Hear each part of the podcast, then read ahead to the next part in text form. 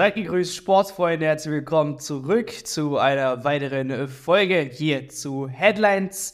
Mit an meiner Seite natürlich äh, wie immer Sebastian und äh, Vico. Unter anderem heute mit äh, diesen Themen. Ich denke, am Samstag, darüber freuen sich sehr viele, gibt es Revanche zum ja, Supercup-Spiel, ja oder nein? Er bleibt sich gegen den FC Bayern München. Wir wollen aber auf die Verletztenliste blicken, denn das ist so ein bisschen, was Tuchel vielleicht vorgewarnt hat. Die Saison kann sehr lang werden und wie bei auch vielen anderen Teams ist natürlich der FC Bayern München hier nicht geschützt. Es sind einige Spieler verletzt. Aber das könnte, und das wäre der zweite Punkt, vielleicht auch eine kleine Chance sein. Wir haben es gesehen, ja, der, Man, der Youngster vielleicht, der jetzt äh, irgendwo aufgepoppt ist, ja, Ketzig, hat sich irgendwie in die erste Mannschaft reingetribbelt. Könnte das jetzt auch eine Chance äh, für die anderen sein? Und wir wollen noch ein kleines Thema zum Schluss aufmachen, was jetzt irgendwie wieder aufgepoppt ist. Wir haben ja mal ein bisschen im Sommer drüber gequatscht, Eberl zum FC Bayern München, ja oder nein.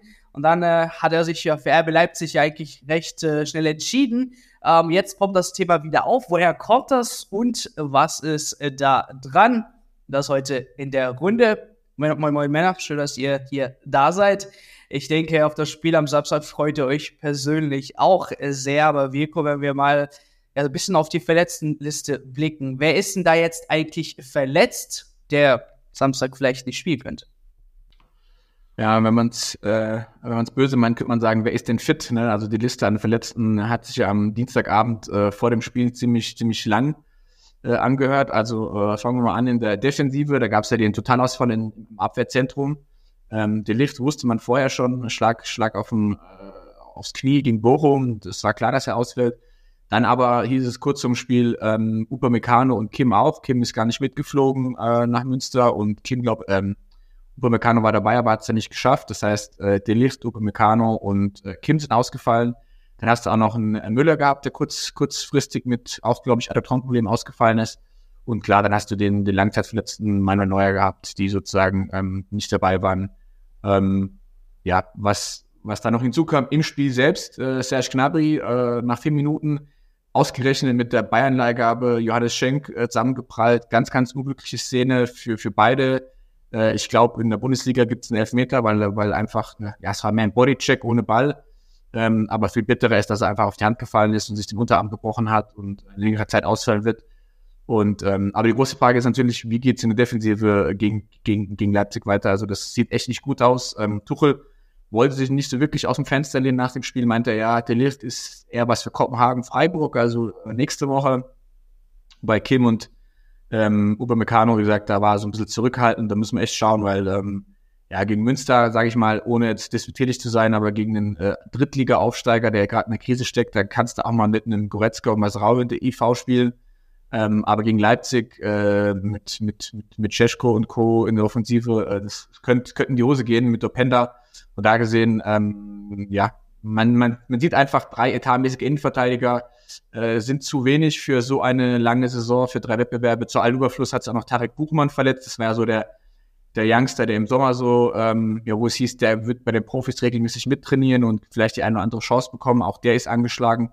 Und ähm, natürlich, Tuchel hat es auch gesagt, eine sehr, sehr außergewöhnliche Situation, dass für ein Spiel drei Innenverteidiger ausfallen, plus noch der Youngster-Backup. Aber wir sehen, es ist nichts ausgeschlossen. Ne? Also äh, es kann passieren. Und ähm, ja, es ist ein, er hat auch gesagt nach, nach dem Spiel, er, er spürt da keine Genugtuung, dass der Kader zu dünn ist, sondern ihm geht es darum, die beste Lösung zu finden. Aber ich glaube, innerlich ähm, wird er sich schon jetzt nicht freuen, aber denken, äh, seht ihr mal, ja, und, und ich glaube, ein Blick auf die Wintertransferperiode schon mal Tuchel und Freunde unterstützen, dass das jetzt passiert ist, ja. Ja, da natürlich blicken wir dann später mal drauf auf den Winter- und Transferfenster. Wir haben euch da ein bisschen im Sommer versprochen, dass er auf jeden Fall nicht ja, Ruhe äh, finden wird im Winter. Aber Sebastian, jetzt, äh, ich weiß nicht, sah das bestimmt für dich ein bisschen düster aus, aber ähm, Gibt's da mit Leuten, die du ja trotzdem mit rechnen kannst am Samstag im Spiel für die kleine Revanche gegen RB Leipzig? Ja, Gnabry wird sicher ausfallen. Das ist für ihn persönlich sehr, sehr bitter, aber ich glaube, die Stelle ist für die Bayern ganz gut zu verschmerzen. In der Offensive sind die Bayern aktuell sehr, sehr stark besetzt, sind auch sehr variabel. Also da fällt natürlich erstmal Coman ein, der da spielen kann, aber auch in der Offensive ist einfach eine, eine große Kaderqualität da. Also kannst da Müller irgendwie reinbringen, du hast Musiala, der da hinten wirbelt, Kane ja sowieso. Also für die Offensive sollte einem nicht bange sein für das Spiel. Die große Sollbruchstelle wäre natürlich die Innenverteidigung. Wenn ich mir die Verletzungen anschaue von Kim, Schlag auf den Oberschenkel und Upamecano Adduktorenprobleme hört sich das für mich so an, als würden sie in diesem Spiel spielen. Klar wurden die jetzt gegen Münster geschont, aber wenn man solche Verletzungen hört, dann ist das sicher was, wo man in einem Champions League Spiel auflaufen würde, vielleicht ein bisschen die Zähne zusammenbeißt und der Gegner Leipzig ist ja eigentlich schon Champions League Niveau. Also das wird für mich eine ganz, ganz große Prüfung für die Bayern. Da sollte man auch schauen, dass man alle zusammen hat und dass man vielleicht auch ein bisschen unter Schmerzen spielt. Ich gehe also davon aus, dass Upamecano und Kim die Innenverteidigung bilden werden am Ende, auch wenn es nochmal knapp werden wird und wenn es vielleicht ein paar Sondermassageeinheiten geben muss vor dem Spiel, äh, wird es wahrscheinlich die stärkste Innenverteidigung geben, die gerade aktuell möglich ist. Was ich noch interessant finde, wenn alle Stricke reißen und zum Beispiel doch nur einer von beiden spielen kann, ist wirklich diese Goretzka-Variante in der Innenverteidigung. Das hätten wir alle wahrscheinlich auch nicht gedacht. Wie er das aber ausgefüllt hat, war wirklich stark Klar, nur gegen den Drittligisten, aber es war schon witzig zu sehen, wie sowas funktionieren kann. Und wenn wir mal ehrlich sind, das ist ja schon interessant, weil Goretzka ja tatsächlich die Statur von einem Innenverteidiger hat. Also äh, vielleicht ist da ein verstecktes Talent, äh, noch zu finden. Wenn wir uns mal zurückerinnern, äh, David Alaba hat so ein bisschen diese Reise gemacht, war dann auch am Ende seiner Bayern-Entwicklung Bayern äh, Innenverteidiger. Ich glaube jetzt nicht, dass es bei Leon Goretzka so wird, aber er hat dann danach drauf angesprochen, gesagt, ja, ist ja auch nur Fußball und natürlich kann er das spielen. Und dann frage ich mich, ja, warum kannst du dann nicht Holding Six spielen? Das heißt immer, wir brauchen Holding Six Spieler. Äh, wenn du sogar Innenverteidiger spielen kannst, dann halte ich halt mal ein bisschen zurück und spiele genau die Position, die Tuchel so dringend braucht. Also das war schon ganz interessant zu sehen und das ist ja auch wirklich das Interessante, wenn dann mal, äh, wenn es dann mal so Personalrochaden gibt, die Spieler in diesen Rollen zu sehen. Und darum glaube ich, sollte man sich nicht die großen Sorgen machen. Aber wie gesagt, ich glaube, am Ende werden Upamecano und Kim spielen. Ja, aber jetzt mit Blick auf die Youngsters, äh, Vico, das ist doch jetzt eigentlich die Chance, ne? Wenn so viele ja, Spieler jetzt äh, vielleicht äh, verletzt auf der Bank sitzen, das erhofft man sich ja eigentlich auch ein bisschen als äh, ja, Spieler aus der zweiten Reihe. Blick jetzt mit einigen Spielern, die regelmäßig wöchentlich auf der Bank sitzen und immer wieder mal drauf spekulieren, ja, fällt denn einer aus oder nicht? Und ich blicke jetzt speziell mal auf die Youngsters. Ist das jetzt nicht so eine ja, Chance für die? Ja, also im Grunde gibt's gibt's für, für Nachwuchsspieler, gerade beim Verein wie FC Bayern, zwei Optionen. Die eine Option ist, ähm, der Trainer setzt auf dich und wirft dich ins kalte Wasser, weil er von dir überzeugt ist, was er im Training sieht. Ähm, Beispiel Louis van Halen mit Bartstuber, Müller, äh, Schweinsteiger und Co. in seiner, in seiner Ära. Und die zweite Option ist, äh, es verletzen sich Spieler, die normalerweise spielen und du, rückst, du wirst hochgespült. Und äh, der zweite Fall ist jetzt beim FC Bayern eingetreten. Ähm, wir haben es gesehen bei, bei Tell. Ähm, gut, Tell hat auch schon davor seine Joggerrolle gehabt, aber der wird jetzt durch den Gnabry-Ausfall auch Stück weit, glaube ich, profitieren, also längere Spielzeiten bekommen. Und äh, man sieht es ganz krass bei, bei, bei Kretzig, ähm, der sozusagen reingekommen ist und der seine Sache gut gemacht hat, Debütor gemacht hat und äh, stark gespielt hat. Ähm, so da gesehen, ja, ähm, bei allem, bei allem Risiko, bei allem, äh, ja, sag ich mal, Kritik am dünnen Kader, am Gejammer. Der Kader ist dünn, keine Frage, aber äh, man kann es auch als Chance sehen, gerade für den Nachwuchsbereich. Ähm, es gibt ein paar Kicker, die auch im Sommer ähm, auf, auf Asien-Tour dabei waren, wo Tuchel sich auch schon öffentlich positiv geäußert hat und gesagt hat, hey, äh, wir haben einen Pavlovic, als das Thema mit Palinja äh, gefloppt ist. Und da denke ich, da könnte man jetzt aus der, aus der Not eine Tugend machen. Und ähm, die Jungs haben schon gerade Kretzig und Tell gezeigt, es geht. Und da bin ich echt gespannt, ob, ob man das macht. Mein Blick aufs Programm. Du hast jetzt ähm, Leipzig, da bin ich beim Sebastian, da wird man die bestmögliche Elf nehmen, da wird man keine Youngster-Experimente machen, das macht keinen Sinn. Ähm, danach kommt Kopenhagen, in Kopenhagen auch da ist Champions League, da will man nichts anbrennen lassen, aber auch da könnte ich mir vorstellen, dass mal Kretzig vielleicht bei einer Führung früher reinkommt, zur Halbzeit oder ab der 60. Und dann kommt äh, meines Wissens noch Freiburg und Mainz von der Länderspielpause, nee, Freiburg von der Länderspielpause. Also die Spiele und, sag ich mal, die, der Rhythmus äh, und, und, und die, die kleinen Bewegchen. Also es ist, die Außenbedingungen sind eigentlich dafür prädestiniert, dass jetzt die Youngster spielen. Und ähm, ja, Tuchel ist jetzt nicht unbedingt bekannt dafür, dass er äh, auf, auf Youngster setzt, so wie Nagelsmann. Aber ich hoffe, dass sozusagen, äh, dass, dass wir jetzt zum Glück gezwungen werden, die Jungs ihre Chance nutzen, ja. Ja, und wenn wir über Chance nutzen, Sebastian, deine Meinung? Also wenn ich deine Meinung frage, ähm, wen blickst du jetzt, auf wen blickst du genau in den nächsten äh, Wochen? Auch die gleiche Frage, wer vielleicht seine Chance nutzen kann. Ja, die genannten Youngster sind schon ganz unterschiedliche Fälle. Also für mich an der Eins unter denen ist ganz klar Matistel. Der ist schon einen Schritt weiter als alle anderen genannten. Also der kratzt ja wirklich schon an der Startelf. Wir haben letztes Mal darüber geredet, wann kriegt er denn jetzt mal seine Startelf-Chance? Gegen Münster hat er sie bekommen. Ich glaube, er wird noch mehr solche Einsätze kriegen. Also bei Tell denke ich, dass er Stammspieler wäre bei jedem anderen Bundesliga-Club. Äh, der ist schon einfach sehr, sehr weit für sein Alter. Franz Kretzig super interessant jetzt gerade diese Geschichte.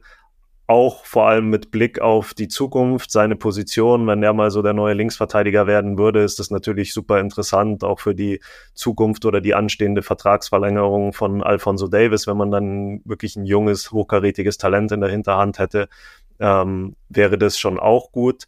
Ähm, also er kriegt jetzt seine Spielzeiten immer mehr. Ich finde überhaupt, ja, Tuchel ist nicht bekannt als der große Youngster-Förderer. Andererseits macht er das schon sehr geschickt jetzt mit der Belastungsstörung. Äh, nicht Belastungsstörung, mit der Belastungssteuerung. Also wie er die äh, Belastungen steuert von den einzelnen Spielern, ist schon wirklich stark. Und ich glaube auch, wie Veko schon gesagt hat, man wird jetzt öfter gerade in diesen Spielen, jetzt kommt dann mal Darmstadt, Heidenheim, so diese Spiele, da, da wird man sicherlich auch mal Kretzig für eine halbe Stunde sehen, einfach weil der Kader, wie Tuchel ja gesagt hat, relativ dünn ist. Und da wird er den Spielern sicherlich Zeiten geben. Und dann haben wir nach Kretzig noch dann so die, die für mich ein bisschen hinten dran sind. Ich glaube, ähm, äh, der Japaner Fukui, Taichi Fukui war ganz interessant für die meisten Bayern-Fans. Den hatte man nicht so auf der Rechnung, ist jetzt gerade letztes Jahr oder diese Saison aus, aus Japan gekommen. Ähm, hat sein erstes Spiel für die Profis gemacht. Äh, das ist sicherlich einer, der langsam rangeführt wird. Wenn gilt als großes Talent, spielt aber im zentralen Mittelfeld. Wir wissen, wie groß die Konkurrenz da ist. Und dann eben der von Vico genannte Pavlovic schon, den Tuchel wirklich dessen Name in den Mund genommen hat, als es um die Sechserrolle ging. Ähm, der muss dann aber auch erst beweisen, ob er dann wirklich schon diese Klasse hat. Also mit 19 Jahren gekommen aus Fürstenfeldbruck, die, die hier aus der Münchner Gegend kommen, kennen das vielleicht, der Rest der Republik nicht. Also äh, kommt hier wirklich aus dem bayerischen Raum, hat die Bayern-Jugend durchgemacht und da sind es dann, glaube ich, mehr Schritte. Aber alles in allem sind es halt tolle Chancen für, für diese Spieler und das Beispiel Louis van Gaal hat Vieko ja schon genannt. Also das ist auch eine ganz große Chance für den Verein, aus der Not da eine Tugend zu machen und wirklich Spieler rauszubringen, die dann so eine ganze Zukunft des Vereins bilden können. Also genau wie es bei äh, Thomas Müller war, bei Bart Stuber, wenn die Verletzung nicht gekommen wäre, wäre er wahrscheinlich einer der besten Verteidiger Deutschlands geworden. Ich denke, Ihr glaubt es wahrscheinlich kaum, aber ich bin schon so alt, dass ich mich auch an die Zeit von Giovanni Trapattoni erinnern kann. Da gab es eine ähnliche Phase. Da kamen dann Spieler raus wie Didi Hamann, wie Christian Ziege, die dann wirklich nachher äh, nach so einer Situation aus dem Nachwuchsbereich gekommen sind und nachher ähm, deutsche Nationalspieler geworden sind und halt wirklich große Karrieren gemacht haben.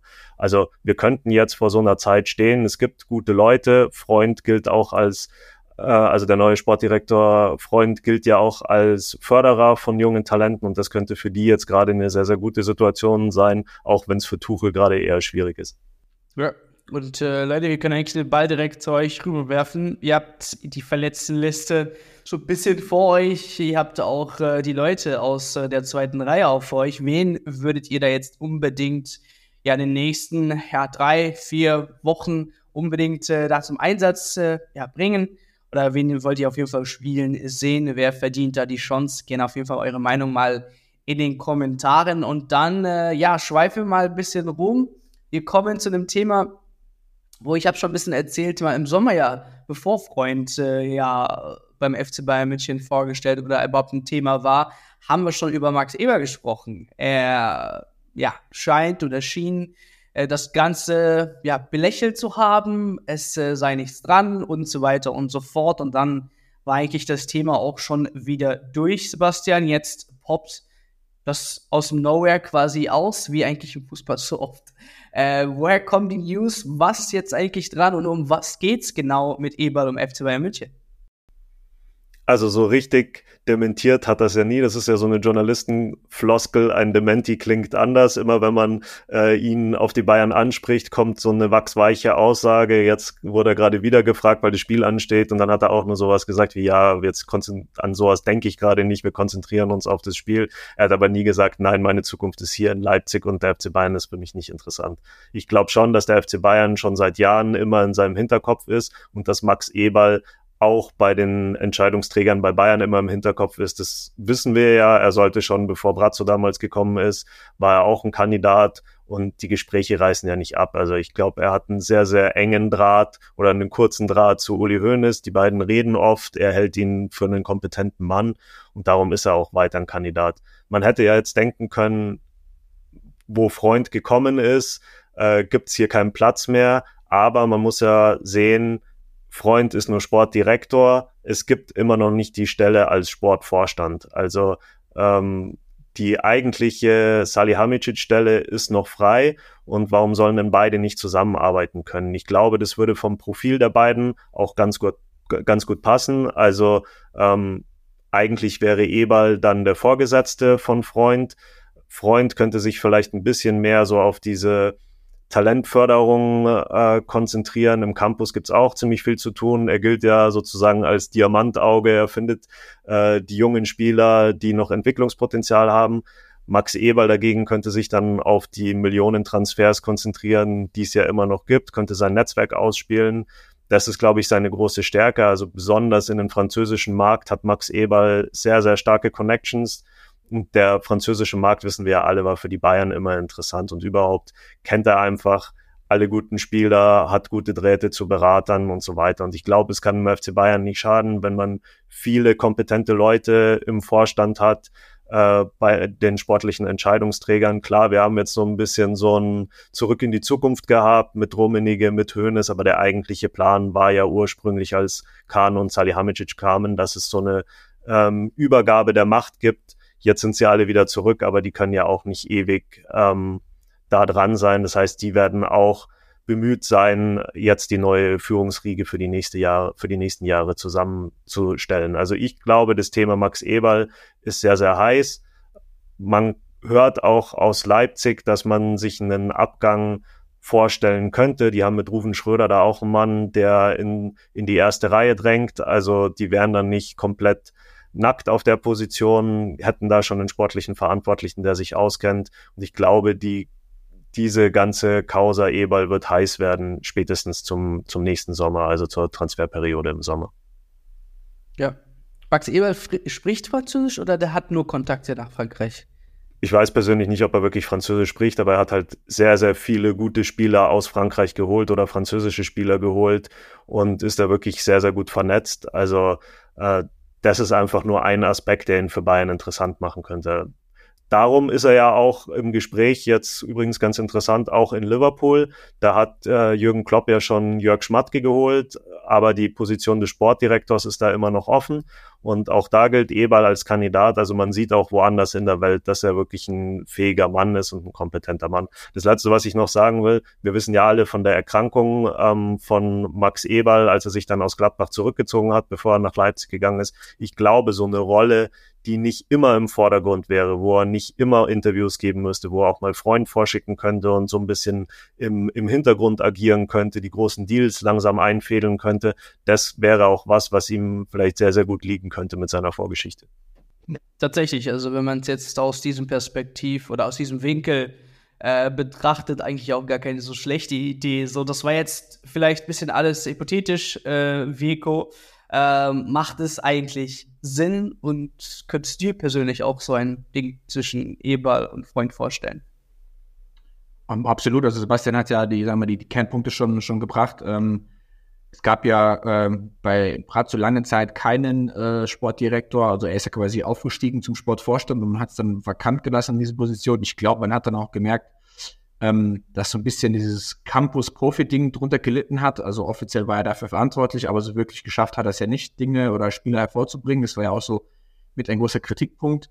Und ähm, ja, was sage ich mal, äh, Freund und Ebert angeht, also äh, Freund hat erstmal jetzt einen Riesenhaufen an, an, an To-Dos vor sich. Also er muss erstmal das Thema Wintertransfers angehen. Das ist jetzt offensichtlich mit den Verletzungen. Ähm, es laufen ganz schön viele Verträge aus in den kommenden zwei Jahren, also nächstes Jahr äh, Ulreich und Neuer und dann hast du noch die 25er-Verträge mit Kimmich und Sané. Äh, auch die muss er jetzt langsam angehen äh, und Davis ist ja auch noch dabei. Also da muss man auch quasi sozusagen äh, direkt loslegen. Und auch der Transfersommer hat ja gezeigt, also auch wenn ich, wenn es jetzt nicht bestätigt ist oder ich, ich es nicht bestätigen kann, aber ähm, offensichtlich waren die Bayern unterbesetzt, weil sie haben sich lange auf Kane fokussiert äh, und, und, da waren alle dran gebunden. Also ich erinnere dann, Dresden ist dann nach London geflogen ähm, und, und, und Neppe war dabei. Und bei so großen Transfers, wenn du einen dicken Fischenangel hast, arbeiten da zwei, drei Leute anscheinend mit und äh, dann hat man irgendwie hier mal Sechser und äh, IV, RV so ein bisschen vernachlässigt. Und das hättest du, das hättest du mit Freund und Eber könntest du dir so, so, so Peakphasen, das natürlich schön aufteilen und sagen, okay, der eine macht äh, RVI, der andere macht den, den Harry Kane. Ähm, das ist auch eine reine Quantitätsfrage. Und ähm, genau, und ich glaube auch so die, der Mix aus Profikader weiterentwickeln und Freund eher so den Fokus auf junge Talente ranholen für den Profikader, das könnte ganz gut klappen. Und ähm, was mir noch, ja, was, was mir noch eingefallen ist zu der Thematik ist, ähm, wenn man sich den Vorstand aktuell anschaut, ist ja kein Ex-Profi drin. Ne? Also man hat mit einem mit Dresen, er hat zwar gekickt, aber auf Amateurebene, sagte er selbst, ähm, mit Dietrich auch keinen und ähm, mit, mit dem äh, Andreas Jung auch nicht. Von da gesehen wird man sich dann offiziell einen Ex-Bayern-Spieler holen. Eber war ja auch mal Bayern-Spieler, ich glaube nicht allzu lange, ein, zwei Saisons. Ähm, und da wird man wieder, sage ich mal, einen Profi, einen Ex-Spieler reinbekommen, was nie verkehrt ist vor Expertise. Und jetzt sind wir schon, wenn wir bei äh, hätte, hätte Fahrradkette wären, äh, mein Hot Take ist, Eber könntest du auch langfristig als CEO aufbauen. Ne? Also ähm, Dresden ist jetzt auch nicht allerjüngste und, und hat auch einen Zweijahresvertrag. Wenn du den Eberl holst und den jetzt erstmal als Sportvorstand ein, zwei Jahre arbeiten lässt und ihn auch testest, in Anführungsstrichen, ob er das packt und, und schafft, dann hättest du dir quasi deinen neuen CEO selbst ähm, hochentwickelt und das traue ich mir auf jeden Fall zu. Und ähm, das darf man auch nicht vergessen, ja? also diese, diese langfristige äh, CEO-Geschichte, die man, die man ja eingehen muss, auch strategisch. Also für mich wäre es auf jeden Fall ein Fit. Persönlich ist er, glaube ich, zu München verbunden, hat eine Wohnung hier, Lebensgefährtin, also private Mittelpunkt. Äh, es gibt viele Punkte, die dafür sprechen. Was ich, wo ich wieder ein bisschen Bauchschmerzen bekomme aufgrund der Nagelsmann-Geschichte ist, äh, da steht wohl ein Ablöse im Raum von vier bis sieben Millionen Euro. Äh, das ist so ein bisschen, wo ich sage, oh, wir haben Leipzig jetzt genügend Geld in den letzten Jahren zu, zugeschoben. Klar, wir haben was im Gegenzug bekommen, aber mit der Nagelsmann-Geschichte, der jetzt quasi für 0 Euro geht und für 20 gekommen ist, jetzt nochmal E-Ball für 5 Millionen Euro holen. Also da geht man schon wieder finanzielles Risiko ein, aber mein Gott, so ist ja das Fußballgeschäft. Er hat Vertrag bis 26.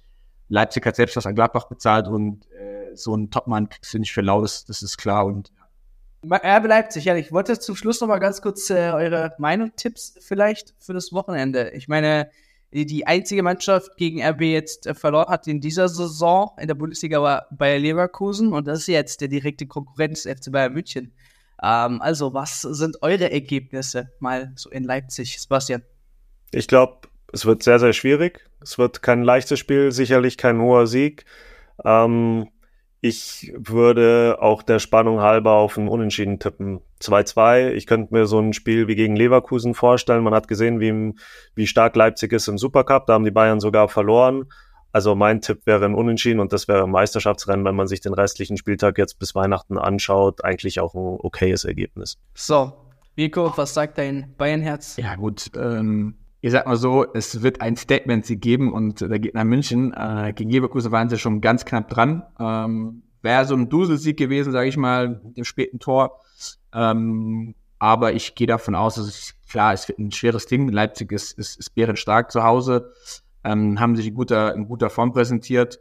Äh, vor allem, man darf nicht vergessen, Bayern hat immer so ein bisschen ja, so Angstgegner für ein paar Jährchen. Also es war gegen Gladbach so, jetzt hat man zwei Spiele gegen Leipzig verloren. Ich glaube, beide in, in München, Bundesliga und Supercup. Ich glaube, das schwingt schon so ein bisschen mit. Auch wenn Goretzka gesagt hat, man, man muss das gerade rücken. Ich glaube, das motiviert die Jungs mehr, als dass sie dafür Angst haben, aber es ist im Kopf drin. Ich rechne mit einem knappen Sieg, weil ich einfach glaube, ähm, Bayern, die Bayern sind zu den Topspielen, gerade in der Bundesliga sind sie on point fit. Und ich gehe davon aus oder ich bin überzeugt, dass die individuelle Klasse auch höher ist, wenn man so die einzelnen Köpfe mal durchgeht. Ähm, aber wird kein Selbstläufer und äh, ja, so 2-1, glaube ich, würde ich gerne nehmen und dann, ähm, ja, wäre ich zufrieden. Ja, ich unterschreibe auch 2-1, weil der Supercup, wenn man viele Fans fragt, juckt ja eigentlich keinen. Also, das wäre vielleicht jetzt die erste, das erste große Spiel gegen RB Leipzig. Aber gerne mal euch, eure Meinung in den Kommentaren bezüglich des Topspiels am Wochenende. Und wir diskutieren einfach allgemein über die Themen heute gerne auch in den Kommentaren. Da würde ich sagen an der Stelle vielen Dank, Sebastian, vielen Dank, Wieke, für eure Zeit. Wir hören uns nächste Woche wieder, natürlich wieder hier zu Headlines. Mach's gut, ciao, ciao.